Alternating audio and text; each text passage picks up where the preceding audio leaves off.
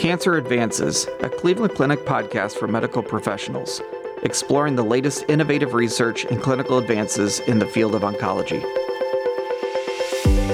Thank you for joining us for another episode of Cancer Advances. I'm your host, Dr. Dale Shepard, a medical oncologist here at Cleveland Clinic, overseeing our Taussig Phase 1 and sarcoma programs. Today, I'm happy to be joined by Dr. Sarah Vij, a urologist and director of the Center for Male Fertility at Cleveland Clinic. She is here today to talk about fertility preservation in male patients with cancer. Good morning, Sarah. Good morning. Thank you for having me. Absolutely. So, maybe just to start off, maybe you could tell us a little bit about what your role is here at Cleveland Clinic.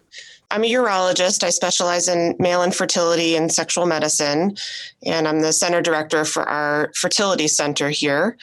Um, so I see, you know, the majority of my practice is you know, male patients coming in with infertility. Um, so I do see a lot of uh, fertility preservation patients for various reasons as well, you know, most of whom are you know, have a cancer diagnosis. That's a very common scenario. So maybe to start out, give us an overview. What are some of the fertility preservation techniques for uh, males with cancer? Fortunately, you know, getting sperm from a male in most situations is relatively straightforward. So if it's a post-pubertal patient, um, uh, and the male is able to provide an ejaculated sample uh, with masturbation, then you know we're able to cryopreserve from the semen. So for most of our patients, it's relatively straightforward, um, and we'll get into, I'm sure, you know what to do in situations where uh, patients are unable to do that. Uh, in many situations, they'll collect uh, more than one time we have a lab on site. They can collect in the lab. We can also make arrangements for them to collect at home if there's anxiety related to that. And we really sort of try to work around you know their schedule come in on the weekend if we have to to make sure that this gets done uh, in a timely fashion ahead of their treatment you know initiation so when we talk about the timing part tell me a little bit about that what what sort of timing do you typically need if i see a patient in clinic and i need to start chemo what kind of lead time do i need Really, very little. Uh, I mean, we can get it done same day. Our andrology colleagues are, are very flexible around this issue because it's really, really important. Um, and a lot of patients don't bank for a lot of different reasons, and we certainly don't want access to be one of them. We can get it done same day. If the patient's starting their therapy the following day and there's really not much wiggle room there, we may not be able to get them to bank more than once. Um, you know, that's one thing to consider. And then the other thing is um, when a male provides a semen specimen, to get an optimal sample, the abstinence interval, meaning time since their last ejaculation, should be about two to three days. So, you know, we don't always have the luxury of timing that. Um, but again, in this situation, we're of trying to do the best we can. And, and fortunately, if we freeze just a small number of sperm, uh, 10, 20, 30 sperm, these guys have options down the line to have a biological child. And you mentioned something about trying to get a second collection. So once someone has started chemo, is collection off the table, or is there a time frame where if you really can try to sneak in a second when you try to do that? So it's a little bit controversial, but in general, if the patient just started treatment, there's there's probably a small window of time where a second collection is is totally reasonable. Um, you know, if they've been on chemotherapy for two, three, four, five weeks, um, at that point, it's probably not advisable. But if the first sample looks poor, they got their first dose of chemotherapy that morning, I would probably have them try to collect a second time. You know, the, the likelihood that it's Im- impaired the quality of the sperm that quickly is pretty low. But there are there are some urologists who would say, you know, the moment the chemotherapy has started, you know, we should not collect.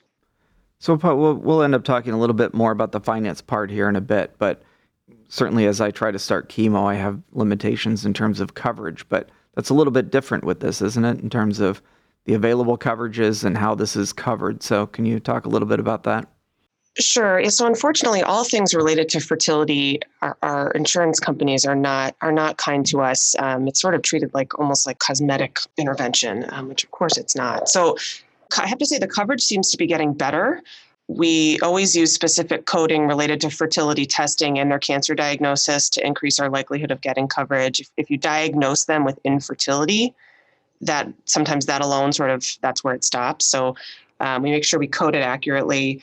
And again, there is some coverage. We do have financial counselors that the patients can work with, you know, in real time to determine what their out-of-pocket payment is. But in general, the cash payment, you know, if the patient has no coverage, looking at about um, $900 for the initial bank about $700 for any subsequent banks.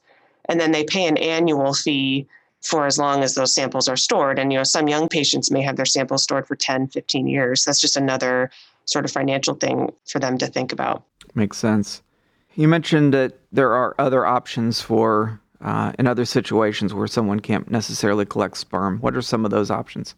So sometimes it's just a situational issue. Um, you know, they're having trouble collecting in the lab, or maybe they're having di- you know difficulty getting an erection. We can use medications like Viagra, Cialis, have them collect at home. We actually have specialized condom collection devices so they can collect during intercourse. The specialized condom that's not damaging to the sample, and then they just tie it up and, and bring it in. Um, so we do have some flexibility there. If if you know some of these patients are quite ill and so you know just being able to to ejaculate is just not something that's going to happen. And so in those in those situations we have a few different options. One is uh, penile vibratory stimulation. So this is a, an intervention that we use actually uh, relatively commonly in our spinal cord injury patients.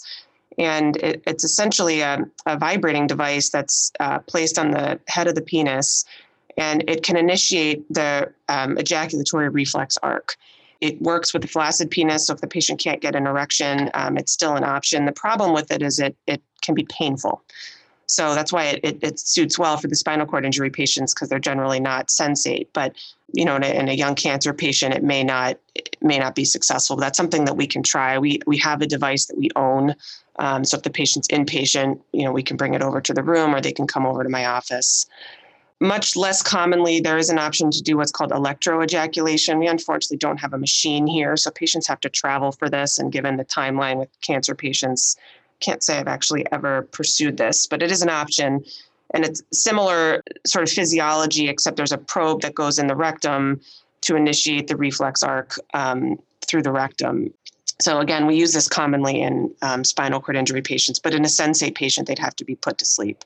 So really not very practical in this patient population, but it, you know, it is an option. And then uh, maybe a little bit more commonly, what we will do is testicular biopsy for sperm extraction. So the patient cannot provide a specimen. We can take them to the operating room. It's a pretty minimally invasive operation, a small incision in the scrotum, uh, open up the testicle and, and take some seminiferous tubules, which are the, the tubules in which spermatogenesis occurs and we send those to our andrology lab. They um, mechanically digest the tubes, release the sperm into the tissue, and freeze from the tissue. So we probably do that maybe four to five times a year. Um, you know, patients who can't provide a specimen, often the CNS malignancy patients, it can be very difficult for them. Some patients are profoundly hypogonadal related to their cancer diagnosis, so it can be very difficult for them to have normal sexual function. So that's a scenario that comes up, and it was a nice sort of backup option to have. So when we think about a lot of the things you're talking about, I know those are readily available here on main campus. A lot of our cancer patients are treated out at our community sites. What what sort of resources are there um, at those sites? The penile vibratory stimulation is really something that would have to be done here. We just don't have the device elsewhere. But again, that's not utilized that much in this patient population. Testicular biopsy really can be done anywhere. Um, you know, I, I do go to several places. I have a partner who's down in the southern region. And, and really, the procedure itself can be done by any you know urologist, um, and and if it needs to be done, we'll make it work. The more limiting factor actually is the andrology piece, getting the specimen into the appropriate uh, fluid. It's, it's preserved in what's called human tubular fluid, and then getting it transported in a timely fashion down to main campus. But using couriers and again, the andrology lab is really sort of willing to drop everything to make these things work. So I can't say that those type of logistics have have stopped us before. It does seem to be that these cases do tend to come up more commonly at main, but certainly we can we can make it work if if we need to. So, you know, again, primarily focusing on sperm collection, what are the greatest access challenges? What what keeps people from getting to you? I think one of the biggest barriers to getting this done more more commonly is finances. Um, so patients are given those numbers, and it's just not something that they can afford, and and and that's sort of the end. And I always try to tell people like reach out to me, reach out to our department. We sometimes we do have some grant funding for our, our pediatric patients um, and young adults. So uh, patients under the age of 25, we have some funding to help cover that. And our department sometimes is able to sort of write it off because it's the right thing to do. You know, we don't always like to promise that, but um, I always do encourage, you know, the oncologist reach out to me directly. Um, we may be able to to work something out in a scenario where where that's the major limiting factor.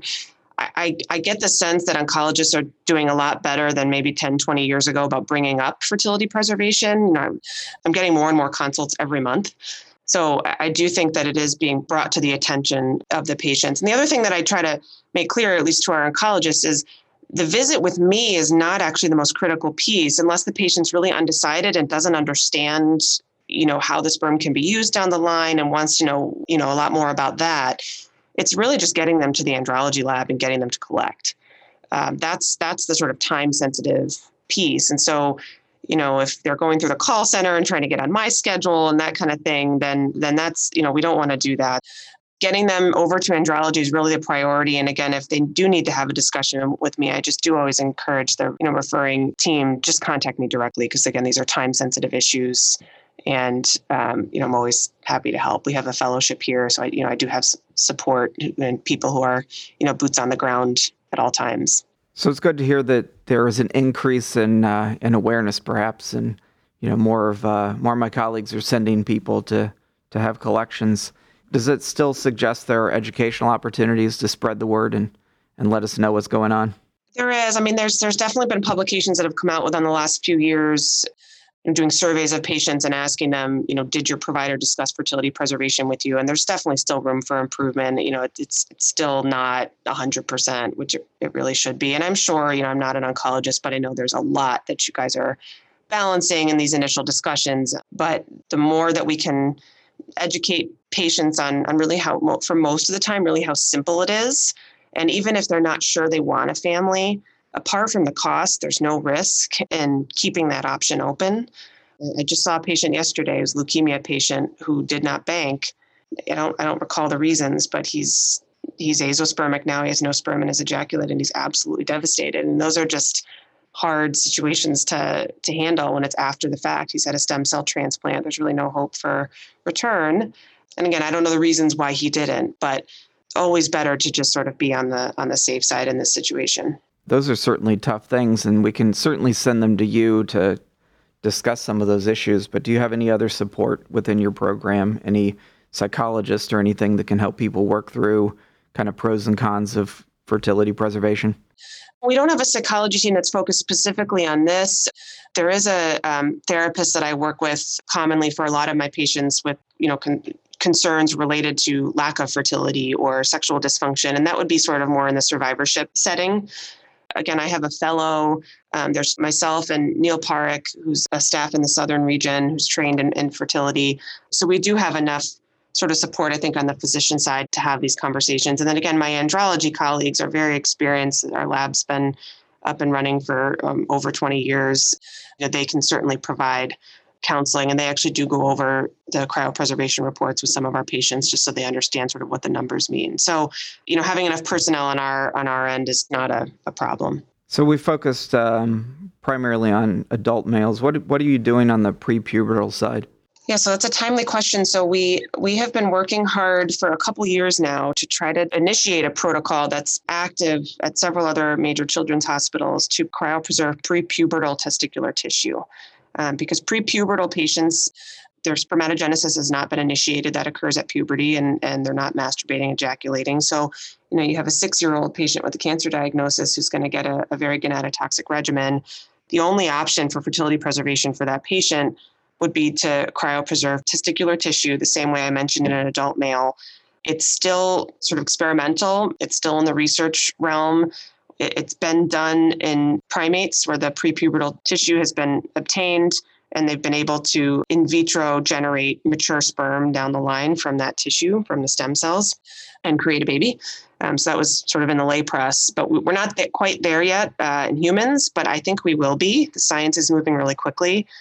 So we are hoping that we're going to be able to open this um, to our prepubertal population soon. Uh, I'd say within the next three to six months. We did just receive a VeloSano uh, Impact Award to support this, so that it's not at cost to our patients, given that it's experimental and not cheap. So we're really excited about this and, and again, hope that we can offer it soon. And then the other thing is, you know, a lot of peripubertal and postpubertal patients are able to provide an ejaculate and have you know, usable sperm. It may not be at the adult sort of uh, concentrations, but there is usable sperm. So the the older children, we have more options. Are there any other approaches that are in the research phase that are particularly promising? There's a lot of talk about how best to use that prepubertal tissue to generate mature sperm. So there's a lot of different different things that are being tried as sort of in the laboratory setting um, in the prepubertal realm, and then in the in the adult population. We're always trying to do better on cryopreserving really, really impaired samples. So, either a, an ejaculate or a testicular biopsy with very, very, very poor numbers, poor morphology, poor motility, low concentration, how can we improve our cryopreservation process to be sort of less hostile for the sperm and to have those samples be usable if that's kind of all we have. And then back to that leukemia patient who I mentioned who didn't bank, who now has nothing in the ejaculate, we can go in and do a microsurgical testicular biopsy on that patient population. Some patients do actually do okay in terms of their success rate. Testicular cancer patients tend to do the best we're always trying to do better in terms of how we can identify seminiferous tubules where there may be still microscopic islands of spermatogenesis occurring that we can target. Right now, all we have is our microscope and our eye to try to identify sort of dilated tubules. But people are looking into, you know, ultrasound stains to identify tubules that may have active spermatogenesis occurring that we can harvest, um, you know, after the fact, after they've already had their gonadotoxic therapy to give those patients some hope. So, as people might be listening, um, in terms of resources, you mentioned the co op program for the prepubertal patients. Is this something that's fairly widely available right now or kind of limited to some um, well defined centers? How, how likely is it someone listening might be able to find a location for this for their patients? Anything related to fertility preservation, we really will go go far to sort of make things work. So again, everything's sort of easier at main campus, but we can make this work really at, at any of our Northeast Ohio hospitals. There are protocols to, to offer this at several major um, children's hospitals. So, um, not, not not every single one, obviously, but sort of the major centers that do a lot of you know, pediatric oncology are trying to get these you know protocols up and running because it's really you know we feel the right thing to do to at least be able to offer it to patients. So, what's next for the program? How would you like to see this grow in the next few years? So we're, we're still sort of working through, you know, given how large we are, the Cleveland Clinic, and and as you mentioned, there's you know cancer care occurring all over the region now. We're still working on logistics to be able to offer these services in a timely fashion and easily. So, you know, we've looked into using Epic orders to get the fertility preservation consult, uh, you know, over to me as fast as possible, and you know, we realized that that was sometimes causing a delay because it, it, it would need to get an appointment with me, which again is not the most critical piece. And so just sort of trying to streamline how we can get these patients in so that a logistical issue is not ever what's preventing these patients from being unable to bank. Um, so if anyone has any ideas on that, I'm happy to take them. And um, and what I always say is, is you know, I'm, I'm always available. So if you know you don't know how to place the banking order and they're over there again just call me because these are the kind of things that we don't want to not be able to pursue because again because of logistical problem. And then we always obviously are trying to grow. So the more we can you know have this discussion with patients the better the pediatric side is actually hired a fertility preservation social worker to be the kind of point person to make sure that all these patients are put in contact with her she can help navigate with andrology with myself um, with the patients, with the families. You know, that may be something to consider on the adult side as well. So, for the great majority of patients on the male side, banking is really quite simple. And so, anything we can do to sort of remove barriers to it. Excellent. Well, Sari, thank you for your insight. You've provided some great information. And quite honestly, I think probably reminders to people to get in contact and have the right discussions with patients. So, appreciate that. Thank you for having me. This concludes this episode of Cancer Advances. You will find additional podcast episodes on our website, clevelandclinic.org slash cancer advances podcast. Subscribe to the podcast on iTunes, Google Play, Spotify, SoundCloud, or wherever you listen to podcasts. And don't forget, you can access real time updates from Cleveland Clinic's Cancer Center experts on our Consult QD website at consultqd.clevelandclinic.org/cancer. Thank you for listening. Please join us again soon.